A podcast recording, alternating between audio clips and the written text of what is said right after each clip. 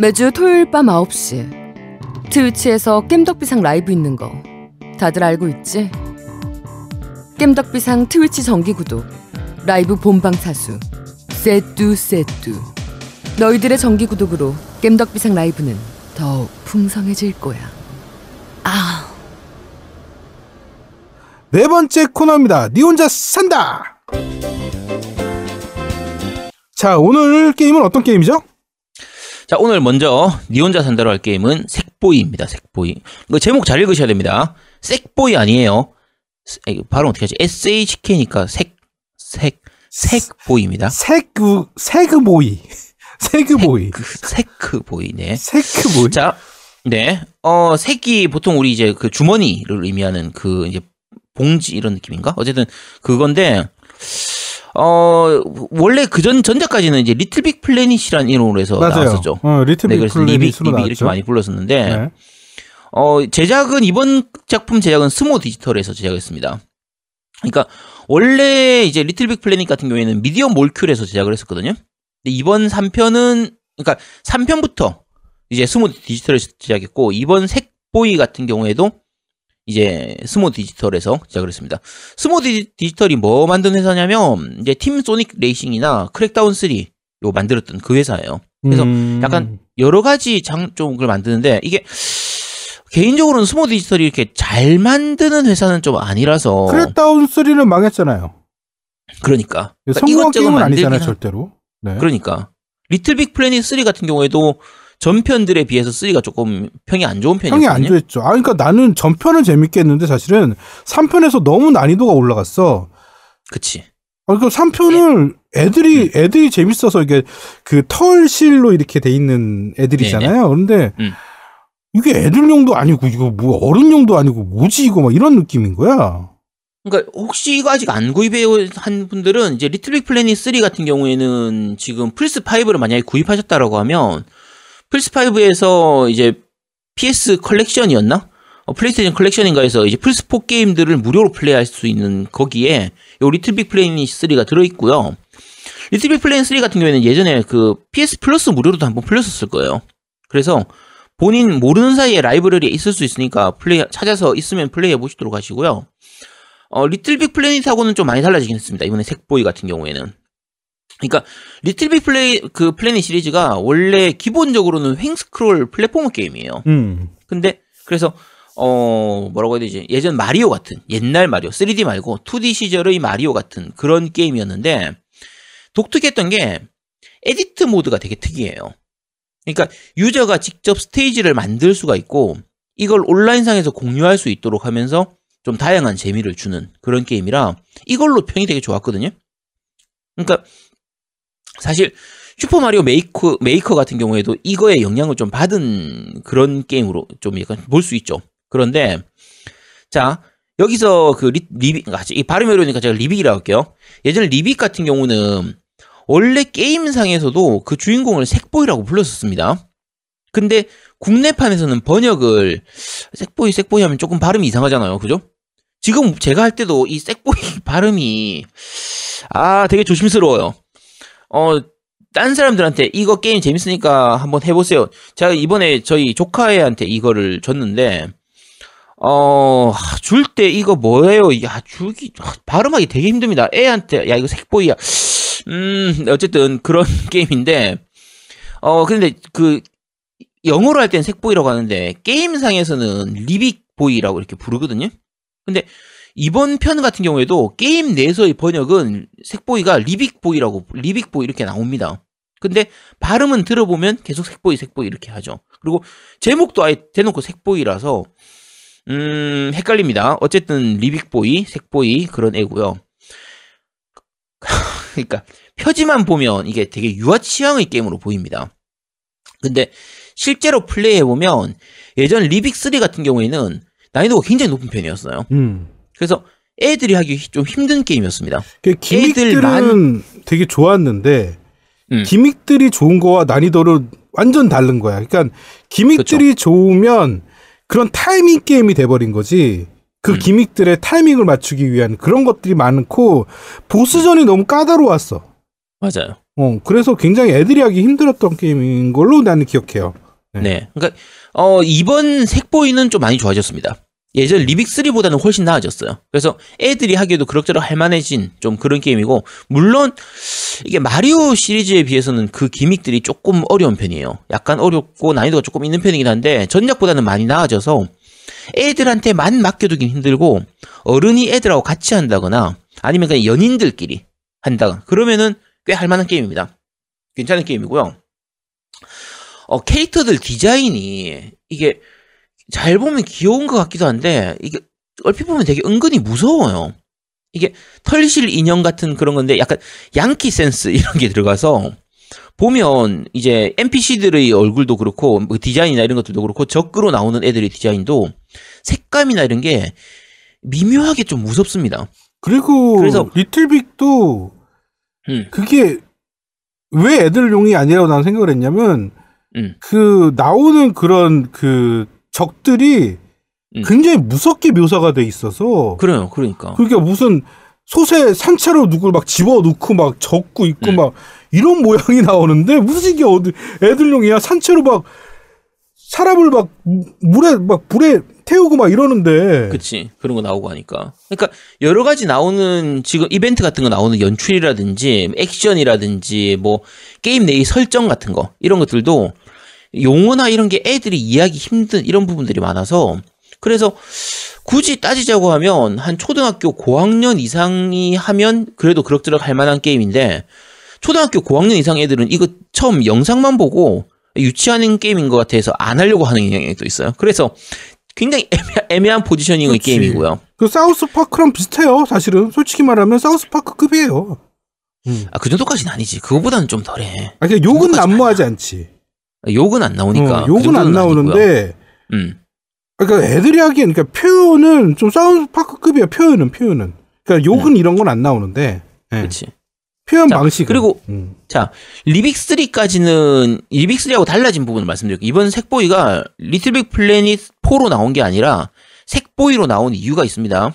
왜냐면, 원래 리빅 그 시리즈는 횡스크롤 플랫폼 게임이었는데, 이번 색보이는 쓰리디 플랫폼으로 바뀌었어요. 그러니까 최근의 마리오류, 뭐 갤럭시 이후의 마리오처럼 그런 느낌으로 바뀌었고, 그리고 에디터 모드가 사라졌습니다.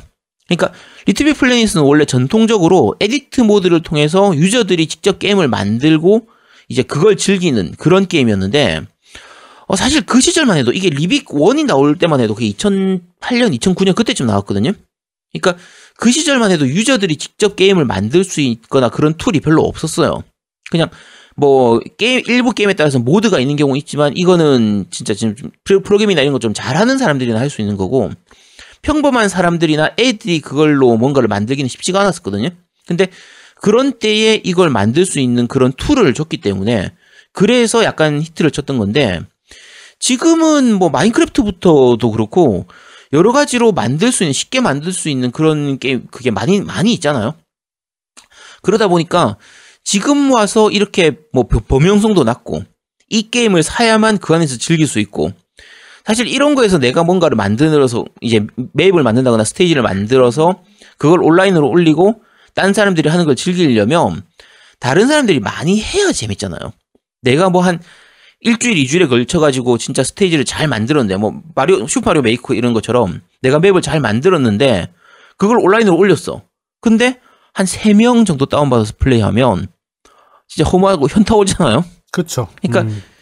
이게 리빅삼 때가 사실 좀 그런 느낌에 가까웠습니다. 그래서 전반적으로 이제 활성화가 좀 잘 안 되는 그런 느낌이었는데, 작년에 발매된 드림즈 유니버스 같은 경우에도 마찬가지예요. 그게 가, 이쪽 같은 쪽이거든요. 그러니까 평론가들 평가는 좋지만 정작 유저들이 생각만큼 반응이 좀 안 좋고, 국내에서 드림즈 유니버스가 거의 좀 빨리 빠르게 덤핑됐던 이유도 사실 그렇게 툴을, 게임을 만드는 툴을 쓰고 그걸로 이제 사람들한테 활성화시키는 부분이 좀 잘 안 됐던 게 있거든요. 그래서 그런지 이번 색보이 같은 경우에는 아예 그 부분을 다 빼버렸어요. 에이트 부분을 다 빼버리고 아예 그냥 평범한 쓰리디 플랫포머 게임으로 바뀌었는데, 그러다 보니까 쓰리디 플랫포머 게임으로서의 평, 그 완성도는 굉장히 좋은 편입니다. 나쁘지 않아요. 나쁘지 않고 가볍게 그냥 그렇게 굳이 뭐 만들고 이런 거 없이 그냥 가볍게 게임만 즐기고 싶다 이러기에는 괜찮은 편이고, 게임 방식은 기본적으로는 일자, 일자 진행인데 중간중간에 보너스 스테이지라든지 사이드 스테이지라든지 이런 것들은 좀 나오는 편이고요. 각 스테이지별로 이제 별처럼 이제 게임 요 게임 내에서는 이제 드림 오브라고 해서 오브가 나오는데 각 스테이지별로 원래 기본은 처음부터 끝까지를 가서 끝에 도달만 하면은 게임이 그, 그 스테이지를 깰 수 있지만 그 각 스테이지별로 이제 미션이 주어져서 그 미션을 달성을 하면 여러 가지 미션이 있어가지고 달성하면 별을 추가로 얻을 수 있는. 그래서 그 별이 일정 이상 되어야 마지막 그 보스방을 들어갈 수 있는 이런 지금 아니면 중간에 막힌 길을 뚫을 수 있다든지. 그 마리오에서 많이 쓰던 방식 아니에요? 그렇죠. 그러니까 일반적인 음. 플랫폼 게임에서 많이 보는 형태예요. 보는 형태라서 해보면은 그냥 어떤 건지 바로 아실 수 있을 테고요. 보통 마리오도 마찬가지지만 당연한 얘기지만 이제 기본적으로 그냥 게임만 엔딩까지 갈 때는 그렇게 어렵지가 않고 모든 별을 다 모으려고 하면 상당히 난이도가 높아지는. 그래서 파고들려고 하면 파고들 요소는 좀 많이 있는 거의 그런 느낌이라고 생각하시면 되고요. 어, 자 이게 플스 파이브로 나왔잖아요. 플스 포하고 플스 파이브가 다 나왔거든요. 다 나왔는데 플스 파이브 같은 경우에는 이런 류의 그 플랫폼 게임에선 이제 패드 얘기를 해야 됩니다. 그러니까 듀얼센스에서의 그 트리거 느낌 있잖아요. 점프하거나 잡거나 이런 거 할 때 트리거 느낌이 있는데 이 게임 같은 경우에 그 트리거 버튼에 뭐가 들어가냐면 잡기가 들어가요. 그래서 뭔가 빠르게 움직이는 그런 물체에서 내가 그걸 잡아서 그걸 이용해서 이동을 하는 그런 거라든지 적이나 뭐 이런 물건 같은 거를 잡거나 들거나 하는 그런 이제 기믹을 할 때 요 트리거 버튼을 사용하는데 그때 잡은 상황이라든지 물체에 따라서 이 트리거에 걸린 느낌이 미묘하게 달라요. 그래서 그런 거는 어느 정도는 좀 잘 사용하는 편입니다. 그러니까 물론 이제 기본판으로 들어있는 플스 파이브의 기본으로 들어있는 아스트로본만큼은 아니지만 나름대로 듀얼센스는 잘 사용하고 있는 편이고 여러 가지로 어쨌든 패밀리 게임으로서의 완성도는 리빅삼보다 오히려 나아진 편이라고 봅니다. 저는 괜찮은 편이고요. 지금 플스 파이브 구입하신 분들 중에서 이제 지금 런칭 초기라서 할 게임이 그렇게 많지가 않은 편이잖아요. 사실 뭐 가족끼리 다 같이 즐기거나 이럴 멀티플레이를 할 수 있는 그런 게임이 많지가 않은 편이니까 음. 지금 나와 있는 것 중에서는 이거하고 그 오버쿡트. 오버쿡트는 어차피 원래 이제 이십 대에서 온 셈이니까. 그렇죠. 그래서 네. 오버쿡트하고 이거 말고는 패밀리 게임이라고 할 만한 게 별로 많이 없는 편이라서. 데몬즈 소울. 데몬즈 소울을 어떻게 패밀리 게임으로 애들하고 어떻게 같이 해. 그러니까 참 내가 데몬즈 소울을 하고 싶다. 그래서 그 핑계로 이제 자 우리 애들을 위한 크리스마스 선물이야 라고 하면서 내가 플스를 집에 가져왔는데 그럼 정작 애들하고 같이 할 게임이 있어야 될 거 아니에요. 자, 애 선물이라고 해서 플스 파이브를 가져온 다음에 나 혼자 데몬즈 소울을 하고 있으면은 큰일 나잖아요. 유부남들이. 자, 그래서 어, 어쨌든 애들 패밀리 게임으로 같이 하려면 색보이를 같이 구입하시면 괜찮습니다. 괜찮고 다만 단점은 어, 아내분들한테 이 게임 제목은 말씀하지 마세요. 제목은 그냥 차라리 씨디만 넣어놓고 어, 제목은 얘기하지 마시고 제목 발음 잘못하면 또 욕먹을 수가 있으니까 그냥 리빅보이 이런 식으로 부르시면 됩니다. 데몬즈 소울도 아이들이랑 같이 하기 좋아요. 우리 애들 옆에서 보면서 구경했는데. 야, 그러니까 너나 나는 돼. 우리는 돼, 우리는. 아, 우리는 평범, 되는데. 평, 음. 평범한 집에서는 어, 조금 네, 조심하시기 바랍니다. 네. 어쨌든 색보이 나쁘진 않은 게임이고요. 리빅삼보다는 조금 나아졌고 평범한 쓰리디 플랫포머 게임으로서는 괜찮은 게임입니다. 그러면 리빅보다 괜찮아졌으면 평점. 몇 점 정도 주실 수 있을 것 같아요? 팔십 점. 아, 팔십 점? 높네요? 네, 팔십 점. 사실 저, 제 기준으로 낮은 편이에요. 그러니까 제가, 제가 평점 내리는 거 자주, 자주 들어보시면 아시겠지만 저는 약간 점수가 후한 편이거든요? 후한 편인데, 색보이 같은 경우에는 아주 재밌진 않았고요. 애들용으로 할 때 이렇게 딱 맞진 않은, 타겟팅이 되게 애매한 게임이라, 그래서 한 팔십 점 정도입니다. 음. 괜찮은 게임이에요, 그래도. 꽤 오락가락 하시네. 그렇게 아니, 그러니까, 재밌지는 않는데 괜찮은 게임이다. 아, 그러니까 패밀리 게임으로는 괜찮은데 나 혼자 할 게임이다. 만약에 뭐 삼십 대, 사십 대의 이제 유부남이 혼자서 나 혼자 이거 할 게임이다. 아니면 이제 유부남 아닌 경우 솔로인데 그냥 혹시 재밌을까 나도 한번 해볼까 할 분들은 차라리 마리오를 하세요. 그러니까 마리오 오디세이는 삼십 대든 사십 대든 오십 대든 혼자 성인 남자 혼자서 해도 괜찮은 게임이거든요. 근데 이 아 요걸 말씀 안 드렸네. 색보이는 혼자 하면 많이 재미없습니다. 혼자 하면 별로 재미없고요. 두 명 이상이 같이 할 때 재밌어요. 그러니까 이게 멀티플레이 할 때 어떤 부분이 크냐면 혼자 하면은 죽으면 그전 체크포인트부터 시작을 하잖아요. 음, 살려줄 수 있나 보구나. 어. 근데 이 게임은 한 명만 살아나오면 그 다음 체크포인트로 가면 나머지 사람들이 다시 되살아나는 방식이에요. 음... 근데 체크포인트 하나하나에서 그 사람 사이까지 그 간격이 그렇게 길지가 않아요. 굉장히 자주 나타납니다. 데몬즈 소울보다 한 스물일곱 배쯤 자주 나타납니다. 그래서 체크포인트가 쉽게 나오기 때문에 다인 플레이할 때 야 너 빨리 잘해야 돼 해서 옆사람을 응원할 수 있는 그런 부분도 있고, 만약에 다음 체크포인트까지 가기 힘들 것 같다 그러면 다시 돌아와서 이전 체크포인트로 돌아가면 또 다시 살아나요. 그래서 어쨌든 가족들끼리 같이 멀티플레이를 할 때는 굉장히 좋은 게임이니까 음, 한번 플레이해 보시기 바랍니다. 네. 하여튼 저는 안 살 건데 저는 별로 이렇게, 왜냐면 가족끼리 이제 할 게임은 이런 거는 이제 저한테는 맞지 않아요. 네. 어, 저도 제가 산 건 아니고요. 어, 해아랑님께서 이제 후원을 해주셔가지고 아, 그래서 그렇, 이제 그렇군요. 플레이를 음. 한 건데 음. 어 아마 아 참고로 후원 안 해주셨으면 제가 안 샀을 게임이긴 합니다. 사실 솔직히 말하면. 근데 네. 사서 해보니, 그러니까 이거 사기 아니고 받아서 해보니까 어, 생각보단 괜찮더라. 한 그 정도입니다. 네, 생각보단 괜찮더라. 뭐 그 정도의 음. 게임인 것 같습니다. 자, 그러면 음. 이번 주 니 혼자 산다는 여기까지 진행하도록 하겠습니다. 자, 마지막 코너입니다. 그런데 말입니다. 자, 이번 주 그런데 말입니다는 젤다무쌍 대재앙의 시대. 네, 아제트님 설명해 주시죠. 자, 젤다무쌍, 젤다 야숨을 베이스로 해서 나온 게임이고요. 어, 사실 젤다무쌍 같은 경우에는 아직 일단 제가 먼저 미리 말씀드릴게요. 이 젤다 시리즈는 항상 그렇지만 파란 옷을 입은 젤다, 예전엔 초록색 옷을 입은 젤다하고 여성형 젤다하고 두 명이 같이 나오는 그런 게임이죠. 그래서 제가 얘기를 할 때 그 젤다의 이름이 혼용돼서 좀 사용될 수 있습니다. 요거는 잘 알아서 이해해 주시기 바랍니다. 그러니까 링크랑 젤다를 혼용해서 쓸 수 있다는 얘기입니까? 네, 링크라고 하면 사람들이 잘 못 알아들어요. 그냥 보통 젤다라고 하면 다 알아듣는데. 그러면 녹색 옷 링... 입은 젤다와 에? 그치, 여자 될 젤다.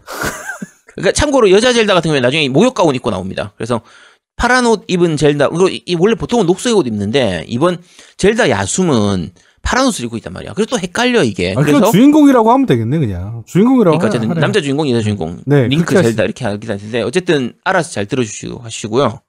자, 젤다 무쌍이 원래 하이랄의 전설들이라고 해서 원래 위유로 먼저 나왔었죠. 한번 하나 나왔었습니다. 그리고 맞아요, 위유로 스위치판으로 네. 네, 스위치판으로 하이랄의 전설들 디엑스라고 해서 이제 나왔었는데 네네. 사실 그 젤다 무쌍 같은 경우에는 기존의 젤다, 그 무쌍, 삼국 무쌍의 그 기본 틀에 젤다 캐릭터들의 스킨을 입힌 게임에 가까웠어요. 그리고 사실은 제가 위유판을 제가 샀거든요. 그래갖고 예전에도 네네. 제가 리뷰를 하긴 했는데 위유판 되게 재밌게 했었거든요, 그때. 네. 왜냐면 그때 그러니까 젤다의 느낌을 잘 살린 게 아니라 젤다의 그러니까 그 젤다의 캐릭터들을 가지고 무쌍 느낌을 잘 살렸다라고 제가 평가를 했을 거예요. 맞아요. 네. 그러니까 저희가 예전 나는 음. 그러니까 예전 젤다 무쌍 우리가 스위치판 나왔을 때 한번 리뷰를 했을 겁니다. 니 혼자 산다에서 했었나 아마 한번 했었을 텐데. 그래서 어 게임 자체로서 나쁘진 않은데 젤다의 맛을 잘 살렸냐? 그 사실은 젤다보다는 무쌍 쪽에 좀 더 무게를 맞아요. 있는 네, 네. 거의 그런 게임이었거든요. 자, 이번 젤다 무쌍 대재앙의 시대 같은 경우에는 자 젤다 야숨이 워낙 히트를 쳤잖아요. 말 그대로 역대급 명작으로 히트를 치다 보니까. 무쌍보다는 오히려 젤다 야숨의 무게추가 좀 더 가있는 편입니다. 음... 그래서 스토리 면에서도 젤다 야숨의 백 년 전을 다루고 있고요. 그래서 젤다 야숨을 아예 타겟팅으로 해서 젤다 야숨을 재밌게 즐겼던 유저들이라면 당연히 관심을 가질 수밖에 없게끔 만든 거의 그런 게임이고요. 어, 무쌍류 게임은 아까도 말씀드렸지만 그 특히 오메가 포스가 이제 만든 제작한 게임들을 보면, 그러니까 정통 무쌍류 게임들을 보면 우리가 얘기할 땐 그냥 무쌍류라고 통칭해서 부르는데 실제로 플레이해보면 크게 두 가지가 나뉩니다. 그러니까 첫 번째 케이스는 무쌍의 기본 그 골격에다가 그냥 다른 아이피의 스킨만 씌운 느낌의 게임들. 그러니까 어, 잘된 것들 기준으로 하면 건담 무쌍이라든지 원피스 해적 무쌍, 베르세르크 무쌍 이런 게임들은 실제로 그냥 기본 무쌍 틀에다가 그 건담 느낌, 건담 필살기들, 건담 뭐 적들도 이제 뭐 자쿠 나오고 뭐 돔 나오고 이런 식으로 나오는 거고, 원피스 해적 무쌍 같은 경우에도 거기에 루피 집어넣고 샹디 집어넣고 해가지고 얘들이 필살기 쓰는 것들을 얼마나 잘 보여주느냐 거의 그런 느낌으로 이제 만들어지는 게임인데, 이런 게임들은 사실 좀 잘 되는 편입니다. 약간 어느 정도 성공을 좀 하는 편인데, 반대로 그 가져온 해당 아이피를 기본으로 해서 무쌍의 형식만 가져온 게임들도 있어요.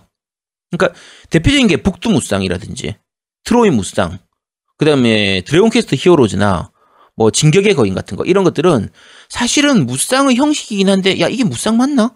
무쌍하고 굉장히 느낌이 많이 달라요. 다른 형태를 보이거든요. 근데 보통 이 종류 게임들이 그렇게 좀 잘 안 됩니다. 그래서 성공을 좀 못하거나 평이 좀 안 좋은 경우가 많아요. 근데 나름대로 그 쪽을 잘 살리고는 있지만 어 흥행은 잘 안 되는 그런 경우가 많은데, 그러니까 사, 재밌는 게 사람들이 무쌍류가 지겹다 지겹다 뭐 스킨만 바꿨네 하면서 욕하긴 하는데, 정작 성공하는 거는 그 스킨만 바꾼 게임들이거든요. 오히려 음. 원래 아이피 개성을 잘 살린 게임들은 대부분 잘 안 되는 편이에요. 자, 근데 이번 젤다 무쌍 대장의 시대는 어, 어떻게 보면 후자 쪽에 더 가깝지만 무쌍의 맛도 충분히 잘 살리고 있어서 그 밸런스를 정말 잘 맞춘 게임입니다. 그러니까 무쌍으로서의 재미에다가 이 야숨을 좋아하는 원작 팬들의 만족도도 충분히 주는 그런 게임이라, 그래서 성공할 수밖에 없는 게임이에요. 지금 뭐 어, 이미 삼백만 장 이상 팔렸다고 얘기를 하니까 전 세계적으로 그 팔릴만한 게임입니다. 사실 무쌍으로서의 재미도 정말 좋거든요. 그러니까 게임 내에서의 맵 구성이라든지 전투 스타일은 거의 무쌍을 기본으로 해요. 기본으로 하는데, 이제 전투에서 그 젤다 야숨에서 주인공이 썼던 뭐 기믹이라든지 무기라든지 공격 스타일 이런 것들을 진짜 잘 녹여내고 있어요. 그러니까 어, 노미님은 젤다 야숨 그렇게 재밌진 않았었죠? 아니, 난 재밌게 했었어. 재밌게 했었어요? 응, 그때 그래요? 되게 재밌게 했었는데 음. 그러니까 반복 플레이가 좀 지겨웠던 거지. 음. 그러니까 무쌍의 단점은 그거잖아요. 반복 플레이가 너무 많다. 아, 젤다 야숨, 지금 야숨, 젤다 무쌍 얘기하는구나. 어. 젤다 야숨은? 아, 그러니까 젤 젤다 야숨이 젤다 무쌍 얘기하는 거 아니야? 말고 말고 오, 오, 젤다 젤다의 전설 야숨, 야 야생의 숨결. 그레스 오브 와일드. 아, 아, 아, 아, 아. 원작 원작. 무쌍 말고. 무쌍 말고. 어, 그거 재밌게 했죠. 재밌게 했는데 자유도가 진짜 미쳤지. 오픈월드로 음. 제대로 보여줬지. 음. 음. 그러니까. 어, 그 자유도만큼의 자유도는 없습니다. 당연한 얘기지만 자유도는 없지만, 전투 내에서 그 야숨에서 있었던 뭐 폭탄을 사용하는 거라든지 뭐 시간을 멈추는 거, 타임락이라든지 뭐 얼음을 이용해가지고 뭐 이런 거 만드는 거라든지 자석 이용하거나 이런 기믹을 이용하는 것도 이제 게임 내에 다 들어있고요. 특히 재밌는 게 각 캐릭터로, 어떤 캐릭터로 쓰냐에 따라서 방금 얘기했던 폭탄이라든지 얼음 쓰나 이런 게 활용법이 다 다릅니다. 똑같이 폭탄을 쓰더라도 어떤 캐릭터로 쓰냐에 따라서 폭탄의 종류가 달라지는 거예요. 그러니까 이런 부분들이 굉장히 재밌는 게, 이번 그 젤다 무쌍 이 대장의 시대 같은 경우는 그 캐릭터가 많이 없습니다. 지금 제가 끝까지 했을 때, 제가 엔딩을 봤는데 끝까지 했을 때 이십 명이 안 됐던 것 같거든요. 그러니까 의외로 그 그러니까 야숨, 그러니까 이제 무쌍치고는 캐릭터가 작고요. 우리가 그냥 젤다 야숨을 생각하면, 야 거기 캐릭터 나올 게 몇 명 있어? 생각해보면 몇 명 안 되잖아요. 주인공이나 이제 캐릭터로 써먹을 수 있을 만한 캐릭터가 몇 명 안 되는데 은근히 그래도 좀 있습니다. 그래서 아, 한 그래도 이십 명이면 많은 거네.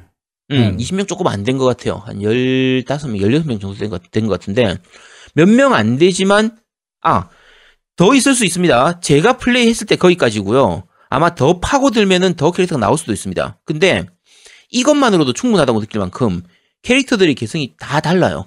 그래서 어, 절대 볼륨이 작은 편이 아닙니다. 그리고 야숨 내에서 보면 이제 불이라든지 얼음, 번개, 지팡이 쓰는 거 있잖아요. 이걸 이용해서 적들의 이제 속성을 이용하는 공격. 예를 들면 물에 있을 때 번개, 지팡이 쓰면은 그 주변 적들이 다 데미지가 들어간다든지 이런 유, 뭐 불로 태운다든지 이런 그 기믹들이 야숨에서 봤던 그런 부분들이 어느 정도는 좀 들어가 있기 때문에 괜찮은 편이고요.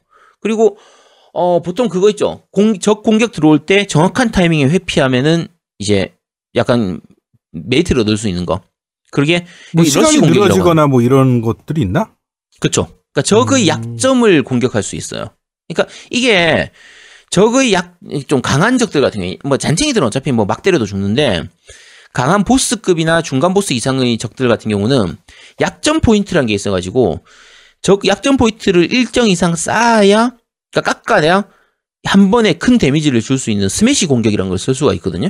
근데 요거 이 약점 포인트를 깎으려면, 그러면 적 공격을 정확한 타이밍에 회피를 하면 그 러쉬 공격이라는 걸 쓸 수가 있어요. 그래서 되게 그 공격 자체가 그 전투할 때 좀 긴장감 있게 충분히 손맛 있게 좀 진행되는 그런 편이고요. 그리고 무쌍류에서 흔히는 필살기 게이지 쌓아가지고 무쌍 기술 쓰는 거, 필살기 쓰는 그것도 그대로 들어있고요. 그래서 어, 전투 시스템은 상당히 잘 만들어져 있습니다. 지금까지의 무쌍류 전체를 통틀어서도 거의 최고 수준으로 잘 만들어져 있는 편이고요. 그리고 어, 맵에서 동시에 최대 네 명까지 캐릭터를 조작하게 되기 때문에 맵 여기저기서 일어나는 전투를 계속 왔다 갔다 하면서, 그리고 지, 최근에 무쌍류 항상 그렇지만 내가 직접 플레이하지 않는 다른, 내가 직접 조작하지 않는 다른 캐릭터들 같은 경우에는 어디로 가라, 어디 가서 싸워라 이렇게 명령 내리면 알아서 지가 가 있기 때문에 그리고 좀 약간 전략적인 전투도 좀 가능한 편이고요. 어, 전투 지금 노민 조금 하셨죠 이거 플레이? 약간 했어요 저는 초반. 약간 했죠. 네. 그래픽 느낌은 어떻던가요? 그래픽 깔끔하더라고. 그렇게 나쁜 그래픽... 느낌은 없었어요. 응. 그래픽 그냥 야숨 거 거의, 거의 음. 그대로 가져온 그런 느낌이잖아요. 네, 그냥 깔끔한. 그리고... 그냥 음, 네. 깔끔하게 되어 있습니다. 그러니까 중간중간에 이벤트 씬, 영상 씬이 굉장히 많습니다. 그러니까 한 시간 이상 될 정도 전체 다 하면 그 야숨의 그 그런 그 그래픽 느낌으로 해서 중간에 이벤트 씬도 굉장히 많이 들어가 있는 편인데 말 그대로 야숨 그대로니까 야숨의 팬들이라면 진짜 좋아할 수밖에 없는 그런 부분이고요. 그리고 그 그래픽에서 일부 프레임 때문에 욕하는 경우가 있는데 실제로 프레임이 중간중간에 좀 드랍되는 경우가 좀 있긴 합니다. 한데 원래 무쌍류가 프레임이 그렇게까지 중요한 게임은 아니에요. 그리고 실제 플레이할 때는 이게 프레임이 딸리는 건지 아니면 이게 연출인지 약간 헷갈릴 만큼 전투 도중에 적이 좀 많을 때 강한 공격을 할 때 약간씩 이렇게 프레임 드랍이 생기는 건 그냥 하다 보면 적응이 됩니다. 그래서 별로 그게 거슬리질 않아요. 그러니까 오히려 그 그래픽 부분에서 거슬리는 건 전투 도중에 시점 문제가 더 큽니다. 그러니까 적들 중에서 보통 우리가 삼국무쌍 같은 경우에는 적 중에서 거대한 적이 없잖아요. 어차피 사람이니까. 근데 이 젤다 무쌍 같은 경우에는 적 중에서 굉장히 큰 거인 같은 거대한 적이 많다 보니까 또는 하늘을 날아다니는 적 이런 적도 있다 보니까 적을 낙원하고 나서 적한테 가까이 가거나 아니면 좁은 곳에서 싸우거나 하면 시점 꼬이는 경우가 꽤 자주 발생해요. 근데 일반적인 무쌍이면 상관이 없는데 요 젤다 무쌍은 아까 말씀드린 것처럼 적의 공격을 보고 정확하게 회피를 해야 되는 그게 필요하잖아요. 근데 시점이 꼬이면 이 회피가 잘 안 되는 거야. 아 근데 그런 것도 저스트 회피도 프레임에 영향이 있을 텐데 그게 생각보다 많이 안 거슬려요. 그리고 회, 저스트 회피하는 타이밍이 그렇게 빡빡하지가 않거든요. 아 좀 여유 있다. 네, 그래서 음. 좀 약간 판정이 여유 있는 편 여유 있는 편이기 때문에 그리고 실패했을 때의 저스트 회피를 실패했을 때의 페널티도 그렇게 크지가 않기 때문에. 그래서 좀 그건 괜찮은 편이에요. 괜찮은 편이고 그러니까 재밌는 게 아까 저스트 회피를 해야 되기 때문에 우리가 무쌍류 하면서 적 공격 패턴 이렇게 연구하고 그러진 않잖아요. 음, 근데 그쵸, 음. 이거는 무슨 그 이제 소울류 게임 하듯이 적보 물론 적 보스가 한 번 나오는 게 아니라 같은 보스가 계속 여러 번 나오다 보니까 중간 보스급 애들은 뭐 열 번씩 이십 번씩 계속 나오니까 적 공격의 패턴을 좀 파악하게 돼요. 파악해야 됩니다. 아 저기 요 공격 일 차 이 공격, 이 차 공격하고 세 번째 요 공격할 때 약간 한 텀 쉬니까 그때 회피를 해야겠구나 하는 그런 식으로 약간 적 공격에 대해서 이렇게 파악해야 되는 그 재미가 또 있는 거예요. 그러니까 소울류에서 보통 흔히 하는 보스전 패턴 파악하는 이런 느낌처럼 그런 게 있어서 요 전반적으로 전투는 굉장히 재밌는 편입니다. 재밌는 편이고요. 어... 자, 스토리상, 이게 야숨 하신 분들은 아시겠지만, 그 사신수가 등장하잖아요. 거대한 신수 넷을, 음, 넷이 등장하는데, 그쵸, 그쵸. 음. 이게 젤다 무쌍 같은 경우에 중간에 거대 신수를 조종해가지고 적을 쓸어버리는 그런 스테이지가 좀 있습니다. 그런 맵들이 좀 있어요. 그래서, 그, 노미님 해보면은, 만약에 한다고 치면, 신수를 직접 조종해서 적을 쓸어버린다. 재밌을 것 같아요? 재미없을 것 같아요? 재밌을 것 같아요. 네. 자, 처음에는 재밌습니다. 처음에만 재밌어? 처음엔 재밌어. 처음에는 야 내가 신수를 직접 조종해가지고 적을 죽이는 그 시원시원한 거, 내가 그동안 진짜 깨작깨작해서 싸웠던 애를 레이저 같은 거 한 방으로 그냥 천 명씩 죽이고 이런 거 정말 시원시원하죠. 문제는 이게 꽤 많이 나오는 편인데다가 신수가 덩치가 크잖아요.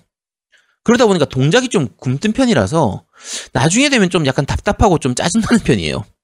그 신수 조종하는 부분이. 그리고 신수가 네 마리가 되니까 네 마리를 하나, 하나당 한 서너 번씩만 나와도 신수를 총 한, 조정하는 스테이지 자체가 스무 개 가까이 되는 거니까 실제로 하면 스무 개 넘었던 것 같은데, 어쨌든 너무 많이 나와서 뒤에 가면 좀 약간 짜증나는 편이에요. 좀 그런 것 좀 있고요. 그리고 어 기본적인 맵 구성이나 이런 게 젤다 야숨의 맵을 그대로 기본으로 하고 아, 그대로 가져왔습니다. 네, 그 맵을 음... 그대로 하는데 맵의 군데군데에 미션 장소가 있는. 그래서 그 중간에 그러니까 젤다 맵 그대로 가져왔습니다. 거기서 그 예를 들면 뭐 짜잘한 서브 퀘스트 같은 것도 다 그 맵에 표시가 되는 거고요. 내가 진행해야 되는 스테이지라든지 뭐 서브 퀘스트로 진행해야 되는 스테이지 이런 것들도 다 거기 맵에 표시가 되기 때문에, 그리고 그, 그 맵에 있는 그 퀘스트를 깨면 그거에 그거에 맞춰서 캐릭터가 성장하는 방식이에요. 그래서 뭐 콤보 숫자가 늘어난다든지 캐릭터 체력이 늘어난다든지 뭐 무기를 얻는다든지 이런 식이라 여러 번 좀 오래 플레이를 할 수밖에 없어요. 볼륨 자체는 절대 작지가 않습니다. 근데 제가 초반에는 서브 퀘스트 좀 많이 하면서 진행을 하다가 이제 나, 후반에는 조금 약간 지겨워져가지고 어 빨리 달렸는데 그래도 스물두 시간 정도 했거든요. 엔딩 보고 나서 플레이 타임 보니까 스물두 시간이었는데 아마 충분히 즐기면 오십 시간, 육십 시간까지는 즐길 수 있을 것 같아요. 볼륨은 뭐 꽤 긴 편이고요. 메인 스토리만 빨리 달려도 아마 한 열다섯 시간 정도 걸리지 않을까 싶거든요. 그 정도쯤 될 걸로 보이고요. 그래서 볼륨은 뭐 전혀 부족하지 않은 느낌이고, 어 야숨 좋아했던 분들은 뭐 재밌게 즐길 수 있을 게임이니까 아마 야숨 좋아하는 분들은 제 오늘 방송 듣기 전에 이미 다 구입하셨을 거예요.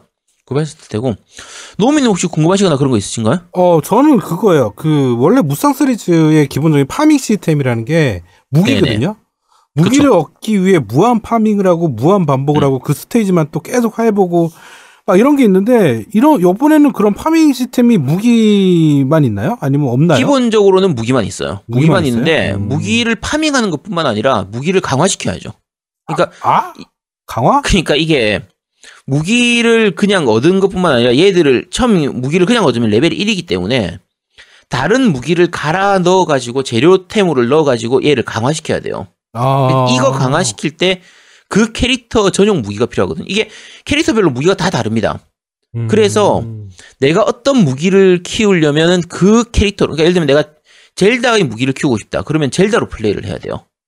자, 그러면 각 캐릭터별로 레벨을 올려야 되고, 그 레벨을 올린 캐릭터의 무기도 또 이제 레벨을 올려야 되고, 이런 부분들이 있다 보니까 어 사실 노가다로 들어가면 한 이삼백 시간을 해도 아마 모자라지 않을까 싶어요. 그걸 다 올리려고 하면. 그래서 보통은 저 같은 경우에 이제 쓰는 캐릭터만 쓰죠. 아무래도 젤다만. 그러니까 자 흔히 말하는 링크만. 아 링크 젤다로. 자 어쨌든 파란색 옷 입은 젤다로만 이제 거의 주로 키웠고, 나중에는 이제 여성 여성형 젤다. 그 목욕 가운 입은 젤다를 또 같이 키웠는데 어 둘 다 뭐 그 캐릭터는 괜찮았고요. 얘들 무기도 적당량까지 정도 키우는 정도까지 플레이했는데, 다른 캐릭터로 플레이를 하려고 하면 그 캐릭터의 레벨도 올려야 되는데다가 그 캐릭터가 쓰고 있는 무기를 또 레벨을 올려야 되는 부분 때문에 사실 캐릭터 하나 키울 때 시간이 굉장히 오래 걸립니다. 재료템들도 많이 들어가야 되고 그런 부분들이 있어서 어 파고들면 좀 많이 들긴 하겠죠. 그리고 돈도 좀 많이 들어가고, 그러니까 음... 그 룹, 루브, 룹, 루비, 루비라고 하죠. 보통 돈 단위가 루비죠. 초록색 그거. 그거 그게 꽤 많이 들어가는 편입니다. 그래서 어쨌든 캐릭터 키우는 거하고 무기 키우는 거, 그게 메인 컨텐츠라고 생각하시면 됩니다. 그럼 러닝 타임은 아까 뭐 대충 얘기 들으니까 상당히 긴 것 같은데, 음. 그러면 그 재미를 계속, 그러니까 그 러닝 타임을 유지하기 위한 재미 요소는 어떤 게 있어요? 아, 이거는 하기 나름인데, 저 같은 경우에는 사실 그 노가다를 그렇게 좋아하는 편이 아니거든요. 음. 그래서 처음에 한 열 시간, 열다섯 시간 정도까지는 이런저런 서브 퀘스트나 뭐 캐릭터 키우는 것 좀 이렇게 하, 하다가 한 열다섯 시간째부터 나, 뒤에 열 시간은 그냥 스토리만 쭉 달렸어요. 그냥 쓰는 캐릭터만 쓰고, 그리고 이제 초기에 나왔던 캐릭터를 실컷 키워놔봐야 나중에 뒤에 가면 새로운 캐릭터가 또 나오는데 그 레벨 차이나 이런저런 부분들도 있고, 새로 나, 나중에 뒤에 나오는 캐릭터가 오히려 레벨이 더 높아요. 그러니까 지금 한참 키워, 키웠던 캐릭터보다, 그러니까 처음 메인으로 키우는 젤다, 자 파란색 옷 입은 젤다의 레벨이 제일 높고, 새로 나오는 캐릭터들은 한 중 한 뭐 그거보다 약간 낮은 정도, 그리고 안 키운 캐릭터는 레벨 뭐 오, 십 이 수준밖에 안 되니까 사실상 써먹기가 힘들죠. 다시 새로 키우기가 좀 힘든 그런 편이거든요. 그래서 어, 만약에 적당하게 즐긴다고 하면 아마 삼사십 시간 정도에서 캐릭터 한 네다섯 명 정도 키우는 정도로 플레이를 하시게 될 테고요. 저는 거의 두 명만 키웠어요. 아까 말씀드린 두 명의 젤다. 얘들만 키우고, 만약에 한 네다섯 명 정도 키운다라고 하면 한 삼사십 시간 정도 걸릴 테고, 모든 캐릭터를 다 좀 일정 이상까지 키우고, 무기까지 키운다라고 하면 백 시간 이상은 걸릴 거라고 생각하시면 될 겁니다. 그러니까 어, 야숨을 좋아했고 무쌍을 좋아한다라고 하면 그러면 기본적인 무쌍의 재미는 충분히 보장이 되기 때문에 어, 그런 거 파고들기 좋아하고 노아도 좋아하시는 분들은 많이 즐겨보시도록 하시고요. 그 야숨만 좋아하고 무쌍을 그렇게 좋아하지 않는 분들도 야숨으로서의 재미도 좀 많이 들어가 있는 편이에요.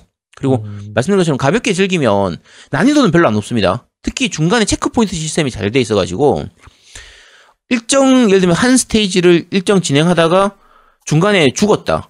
그러면 보통 무쌍류 같은 경우에 처음부터 새로 시작해야 되는 경우도 있잖아요. 그렇죠. 이거는 네. 중간에 체크포인트가 있어가지고 체크포인트가 꽤 여유있게 있습니다. 특히나 뭐 예를 들면은 보스전 돌입하기 전에 내가 주인공의 체력이 뭐 한 삼분의 일밖에 안 남아있는 상태였다. 이 상태에서 싸우다 죽었다. 그러면 다시 체크포인트부터 시작하면 체력을 가득 채운 상태로 저 보스하고, 보스전하고 싸울 수 있게 돼요. 그래서 오히려 더 유리한 상태로 가게 되기 때문에 여러모로 난이도 조절은, 난이도 밸런스는 괜찮은 편입니다. 괜찮은 편이니까 어 그냥 무쌍류를 아주 좋아하지 않더라도 젤다를 좋아, 젤다만 좋아했던 분, 야숨만 좋아했던 분들도 충분히 재밌게 즐길 수 있을 겁니다. 음 재밌겠네요. 예, 그러니까 저는 조금밖에 진행을 못 해가지고 말을 못 하겠는데 어 음. 그럼 뭐 난이도도 괜찮아요. 뭐 설정할 수 있죠. 네, 난이도 설정 가능하죠. 음, 무쌍류 항상 뭐. 그러니까 난이도 낮게 하면 정말 시원시원하게 진행 가능해요. 음. 제가 아까 말씀드린 것처럼 초반 한 열다섯 시간, 한 스무 시간까지는 이제 노멀 난이도로 진행을 하다가 뒤에 한 다섯 시간 정도는 빨리 달리려고 그냥 난이도 낮춰가지고 진행 쭉 진행했거든요. 근데 난이도 낮추니까 정말 좋긴 좋더라고요. 시원시원해져서 음, 편하고요. 무쌍류는 어차피 적 이제 볏짚 빼기 하는 재미 아닙니까? 그러니까 편안하게 즐길 수 있을 겁니다. 아! 해상도 때문에 약간 말하는 분이 있는데, 이게 젤다 야숨의 원래 해상도 자체가 그렇게, 어, 해상도에 마, 영향을 많이 타는 그래픽 스타일이 아니거든요. 음, 맞아요. 그러니까 이게, 네. 그, 동모드를 할 때도 마찬가지고, 그, 휴대기로 할 때도 마찬가지고, 둘 다 정규 해상도가 안 나와요. 그러니까 동모드로 할 때 천팔십 피가 안 나오거든요. 그러니까 칠백이십 피로 나왔었나? 동모드일 때 칠백이십 피고, 휴대기 모드일 때는 그보다 낮아요. 더 낮은 편이고, 프레임 같은 경우에도 조금 떨어지지만 막상 게임을 즐길 때는 그게 거의 거슬리지 않습니다. 충분히 연출로 다 커버가 돼 있기 때문에 그 부분은 걱정 안 하셔도 될 겁니다. 음. 자, 이번 주 어, 그런데 말입니다는 어, 여기까지 음. 진행하도록 하겠습니다. 젤다무쌍 어, 잘 나온 것 같아요, 이번에. 그래서 네. 저도 시간만 되면 즐기고 싶었는데 제가 요새 너무 시간이 없다 보니까 못 즐기고 있습니다. 그래서 오늘 대리만족했는데 음. 어, 좀 재밌는 게임인 것 같아요. 그 다음에 요번에 네. 많이 무쌍을 기, 기본으로 한 게 아니라, 어, 무쌍과 그런 젤다의 어떤 그런 것도 야숨을 좀 잘 섞은 것 같아요. 얘기 들어보니까. 아, 진짜 반반 정도 잘 섞었어요. 음, 반반 그런 게 되게 섞었어요. 중요한 것 같아요. 그 섞은, 그쵸. 섞은 게. 음. 하여튼, 어, 이번 주 그런데 말입니다는 여기까지 진행하도록 하겠습니다. 네. 자, 겜덕비상 이백이십이 화. 어, 지금 사실은 저랑 아제트 둘이서만 진행을 했는데, 제아도목이 몸도 안 좋아서, 어, 저도 지금 되게 몸이 안 좋아요. 지금도 안 좋은데. 야, 근데 확실히 둘이서 하니까 힘드네. 어, 힘들죠. 예, 이게 힘들 수밖에 없어요. 왜냐면. 아무래도 어, 말을 좀 더 많이 해야 되는 것도 있고. 어, 그리고 나는 같은 경우에는, 음. 계속 이 장비를 막 오퍼레이션을 해야 그치. 되니까, 막. 그치. 더 힘들어요. 더 신경도 많이 써야 되고. 그러니까. 음. 좀 그런 게 있네요. 그래서 다음에는 만약 이런 일이 있으면 한 한 주 휴방하자. 그래, 휴방해야겠어. 네. 아, 휴방하는 게 낫겠다. 네, 해보니까 너무 힘들다. 음. 라는 게 저희 의견입니다. 자, 어, 이번 주 이제 지금 사이버펑크가 이번 주 나오죠? 네, 네, 이번 주에 나옵니다. 아마 사이버펑크가 나오면 아마 저희 방송 다음 주 방송에 사이버펑크 하시면서. 보실 분들이 많은 것 같은데 저는 사실은 별로 기대를 안 해요. 사이버펑크를. 음. 저는 딴 게임들도 지금 해야 되고 그래서 사이버펑크 그렇게 기대를 안 하는데 둘은 엄청 기대하고 있는 거. 네. 기대하시는 분들 되게 많겠죠. 근데 저는 그쵸. 별로 기대를 안 하는 것 같아요. 왜냐면 위쳐도 그렇게 재밌게 하지 않았거든요. 음. 왜냐면 그 딜레이 있는 그 그런 조작이 싫어서. 하여튼 음, 뭐 이번 주 어, 그러니까 제목이 뭐였죠? 제목은 모르겠네. 아, 어, 겜덕비상 제이백이십이화 외전의 새로운 방향성 젤다무쌍 대재앙의 시대 편은 여기서 마무리하도록 하겠습니다. 저희는 다음 주에 좀 더 재밌고 알찬 방송으로 여러분께 다시 찾아뵙도록 하겠습니다. 감사합니다. 감사합니다. 감사합니다. 오늘 여기까지 할게요. 어우, 너무 힘들어. 네. 진짜. 아, 진짜 지친다, 지쳐. 예, 다음 주에 완전체 돼서 다시 돌아오겠습니다. 네, 완전체로 안 될 안 될 것 같으면은 그냥 다음 주 쉬도록 네, 쉬, 하겠습니다. 쉬겠습니다. 네. 네, 네 빠이용.